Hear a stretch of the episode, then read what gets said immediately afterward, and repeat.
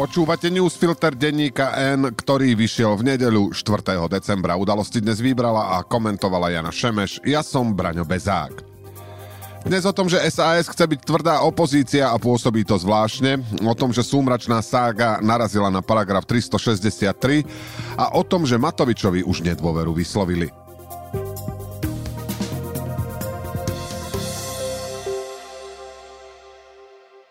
Vo štvrtok SAS najprv podržala vo funkcii najodvolávanejšieho ministra Hegerovej vlády Romana Mikulca a krátko na to prišla s návrhom na vyslovenie nedôvery celému kabinetu.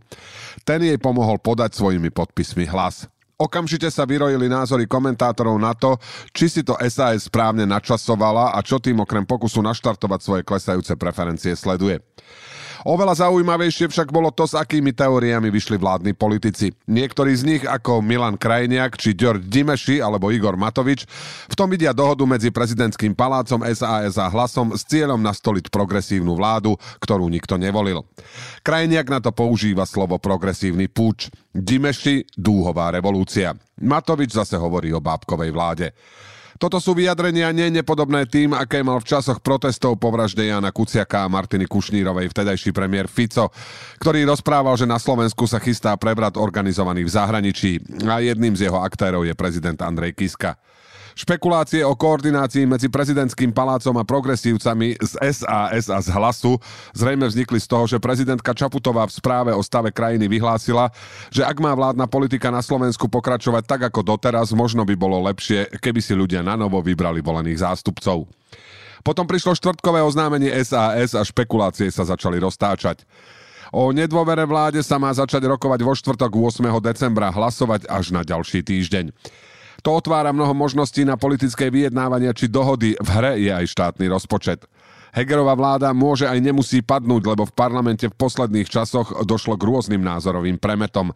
A ako vysvetľuje kolega Dušan Mikušovič vo svojom texte, výsledok bude závisieť napríklad aj od toho, koľko poslancov sa na hlasovaní nezúčastní a ako sa zachovajú nezaradení.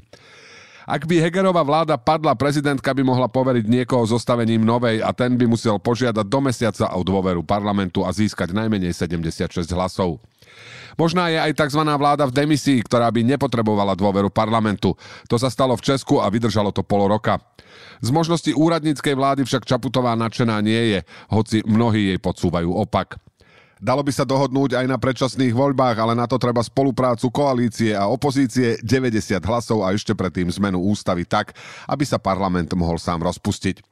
Kľúčoví hráči sa ešte jasne nevyjadrili. Tomáš Valášek z PS uvidí, čo povie predsedníctvo. Miroslav Kolár zo spolu počká na snem. Tarabovci by vládu podržali, ale len ak by súhlasila s predčasnými voľbami. Pravdepodobnejšie na teraz asi je, že Hegerová vláda sa udrží, ale bude okolo toho ešte veľa nepekných šumov. Hoci prezidentka Zuzana Čaputová predniesla v útorok na teraz svoju najkritickejšiu správu o stave Slovenska, kde okrem svojich tradičných tém, tvrdeniu, že takto sa pokračovať nedá, prišla aj s podnetnou tézou o kríze demokracie, veľa času na analýzy nebolo. Po pár hodinách totiž generálny prokurátor Maroš Žilinka a jeho podriadený Jozef Kandera začali vysvetľovať novinárom, prečo námestník vytiahol paragraf 363 trestného poriadku a zachránil tak kožu ďalším politickým prominentom a ich komplicom. Tentoraz Robertovi Ficovi a Robertovi Kaliňákovi, Norbertovi Böderovi a Tiborovi Gašparovi, ktorým zrušil obvinenie v kauze Súmrak. Išlo pritom o záchranu v poslednom možnom momente. Obvinení už študovali spis, čo je fáza nie ďaleko od podania obžaloby. Potom by už o ich vine či nevine rozhodoval súd, čo by bola žiadúca koncovka. V kauze Súmrak boli Fico a Kaliňák obvinení zo založenia zločineckej skupiny, zneužitia právomoci verejného činiteľa a z ohrozenia daňového tajomstva. Ich cieľom podľa vyšetrovateľov mala byť diskreditácia politických protivníkov, napríklad vtedajšieho prezidenta Andreja Kisku a opozičného politika Igora Matoviča s využitím dokumentov, na ktoré sa vzťahuje daňové tajomstvo. Generálna prokuratúra si pri vysvetľovaní svojho rozhodnutia zvolila formalistický prístup a snažila sa dokázať, že zločinecká skupina Fico Kaliňák vlastne neexistovala, lebo nemala jasnú štruktúru. Samotný Kandera však sám priznal, že sa to zločineckým skupinám niekedy stáva. Ako škrabanie pravého ucha ľavou rukou pôsobí odôvodnenie, že Fico nemohol zneužiť svoje právomoci verejného činiteľa, lebo v jeho kompetencii neboli daňové záležitosti. Kým v prípade zločineckej skupiny k stanovisku generálnej prokuratúry môžeme byť mierne zhovievaví, vysvetlenie v druhom bode je priam komické. Predstavte si, že by napríklad pri vyšetrovaní kauzy Watergate niekto prišiel s tým, že prezident Nixon nemohol zneužiť svoje právomoci, lebo v jeho kompetenciách nebolo odpočúvať politických protivníkov. Dvaja najvyšší predstavitelia generálnej prokuratúry potom pôsobili tak, ako keby prevzali narratív Fica a Kaliňáka, že oni vlastne ani nerozumejú, z čoho boli obvinení. Žilinka a Kandera zase nerozumejú, ako Fico a Kaliňák mohli robiť to, čo im vyšetrovatelia kladú za vinu. Je stále zrejmejšie, že Maro Žilinka nadužíva paragraf 363 a čoraz menej sa pritom píri. To sa dá riešiť disciplinárnym konaním, ku ktorému prezidentka Čaputová zatiaľ nemá podľa svojich slov dôvody pristúpiť a to aj preto, lebo tento konkrétny prípad si ešte nenaštudovala a technicky rozhodol Kandera. Alebo zmenou paragrafu 363 tak, aby sa akýkoľvek generálny prokurátor nemohol správať ako sudca, na čo nie je v parlamente dosť hlasov. Rozhodnutie generálnej prokuratúry môže vo verejnosti vyvolávať dojem, že za veľkej kauzy minulosti nebude nikto nikdy pikať a mocný si spravodlivosť pre seba vždy ako si vybavia. Lenže otázkou je, koho verejnosť bude za takýto stav viniť. Podľa prieskumu Fokusu pre televíziu Markíza generálnemu prokurátorovi Marošovi Žilinkovi dôveruje 45% oslovených, kým špeciálnemu prokurátorovi Danielovi Lipšicovi, ktorého úrad dozoruje väčšinu týchto kauz, 29% ľudí, čo je o percento menej ako policajnému prezidentovi Štefanovi Hamranovi. Aby to nebolo celkom márne, spomeňme, že NAKA tento týždeň znova otvorila vyšetrovanie únosu vietnamského občana aj kauzy Gorila. Ešte predtým aj prípad guvernéra NBS Petra Kažimíra a aj bývalého riaditeľa SIS Vladimíra Pčolinského. A to napriek tomu, že sa nad nimi vznášala ochranná ruka Maroša Žilinku, pevne zvierajúca paragraf 363.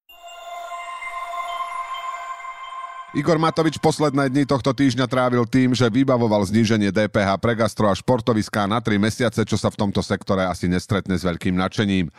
Táto nová aktivita, lebo je už trápne používať slovo atómovka, mu zrejme pomohla zabudnúť na poníženie, ktoré zažil, keď mu vlastný klub vypovedal poslušnosť a schválil zvýšenie platov lekárom. Teda presne to, čo on veľmi nechcel a na to, aby to dosiahol, zase vytiahol celý emocionálny a vydieračský register, ktorého je schopný.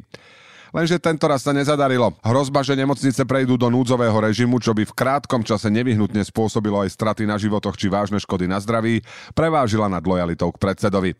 Predsa len toto nebolo o lajkoch, mačičkách a srdiečkách pod Matovičovými statusmi.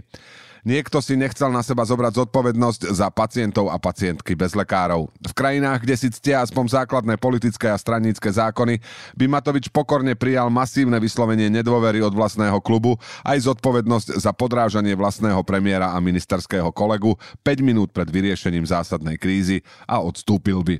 Z vládnej aj zo stranickej pozície.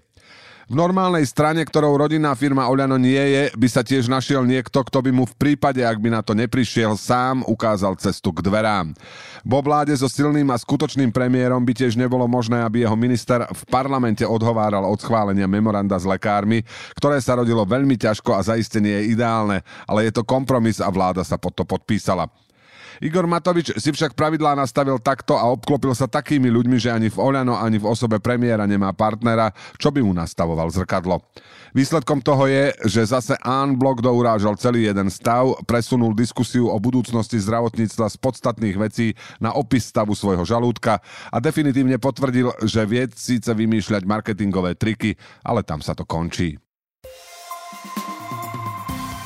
A teraz ešte správy jednou vetou. Minister zahraničných vecí Rastislav Káčer sa v pondelok v Bratislave stretne s maďarským ministrom Péterom Siartom. Slovensko zatiaľ neoznámilo, či podporí zmrazenie 7,5 miliardy eur Maďarsku z eurofondov. Rozhodne sa o tom na budúci týždeň. Pred domom generálneho prokurátora Maroša Žilinku protestovali nespokojní občania, prišli vyjadriť svoj nesúhlas s jeho pôsobením na prokuratúre. Spojenie eurovolieb a druhého kola prezidentských volieb na jeden termín už nemá v koalícii podporu, uviedol poslanec Oľano Milan Vetrák. Matovičov nápad na vracanie peňazí za bločky z reštaurácií pravdepodobne nebude schválený, povedal George Dimeši z Oľano. Bratislave našli po požiari opustenej budovy na ulici na Pántoch telo bez známok života. Predmetná udalosť je v štádiu preverovania. Bližšie informácie poskytneme, keď to situácia umožní, uviedla polícia. PCR testy odhalili 47 nových prípadov koronavírusu, otestovali 320 vzoriek. Na COVID zomrel jeden človek, celkovo od začiatku pandémie zomrelo 20 741 ľudí. V nemocnici leží 327 pacientov. Slovenský hydrometeorologický ústav varuje pred večernou podledovicou vo východnej polovici územia. Výstraha platí od 20. hodiny do pondelkového rána. Udalosti do dnešného newsfiltra vybrala a komentovala Jana Šemeš. Do počutia zajtra.